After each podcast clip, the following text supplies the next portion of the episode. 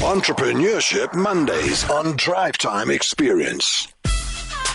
And a very good afternoon to you and uh, all the best for 2016, Morongwa.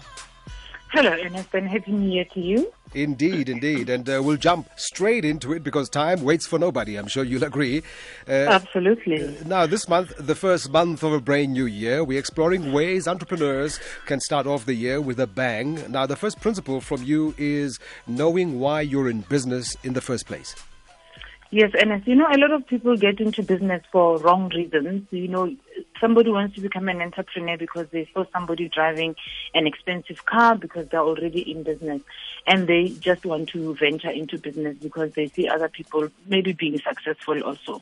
Mm-hmm. And that is the, the, wrong reason to actually start a business. The important thing why you need to know why you are getting into business is to identify what it is that you are passionate about because when you do what you are passionate about, it then propels you to innovate, to develop, and to come up with uh, great solutions for customers to buy from you. Mm. And secondly, you say uh, know at all times that the customer is your boss.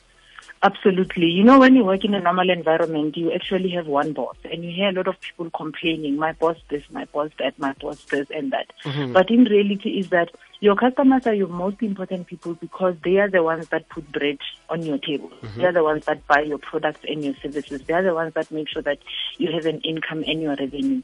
And your customers will be unreasonable. They will want things at odd hours. They will want extra uh, ordinary service at the end of the day, you need to recognize that these are the people who make me to survive, and therefore I need to make sure that I dance to their music, period. Mm, and the third point sounds simple enough wake up early.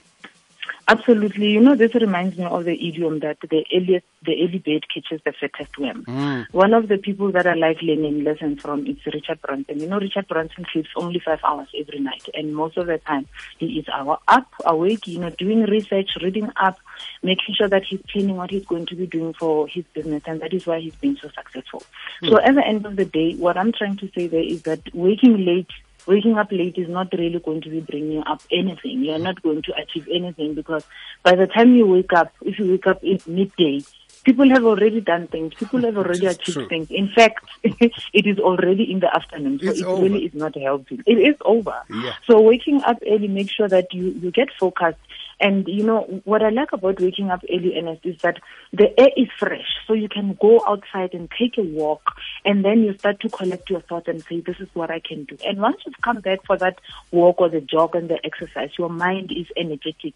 You're, you're coming up with great ideas of what you're going to do to be improving your business. And once you've started early, the day then goes smoothly. You're not even going to be late for any of your appointments in the afternoon because you have woken up early. Mm-hmm. And then next, you say, take care of business first.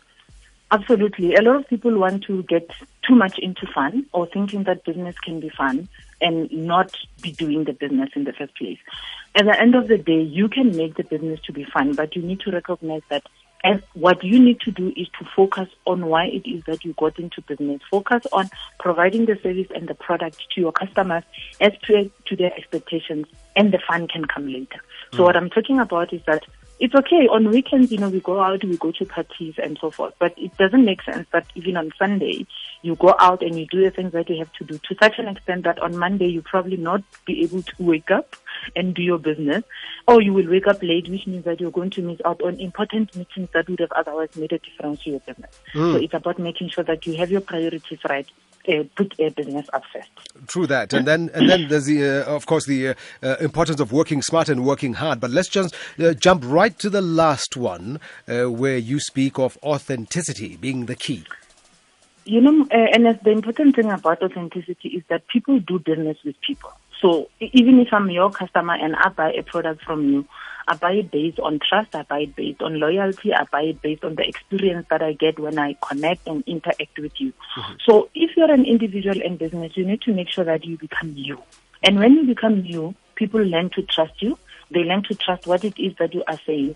You need to learn to be truthful. You need to learn to be honest. In other words, if you are selling a particular product that you might have patented it, do not overstate the results of the product and say it's going to help you to achieve this when you know that it is not actually going to be helping you to do those things. So at the end of the day, focus on the person that you are because that then comes through and radiates through so that that thing that comes through is what people receive, and then you will draw more customers to come to you.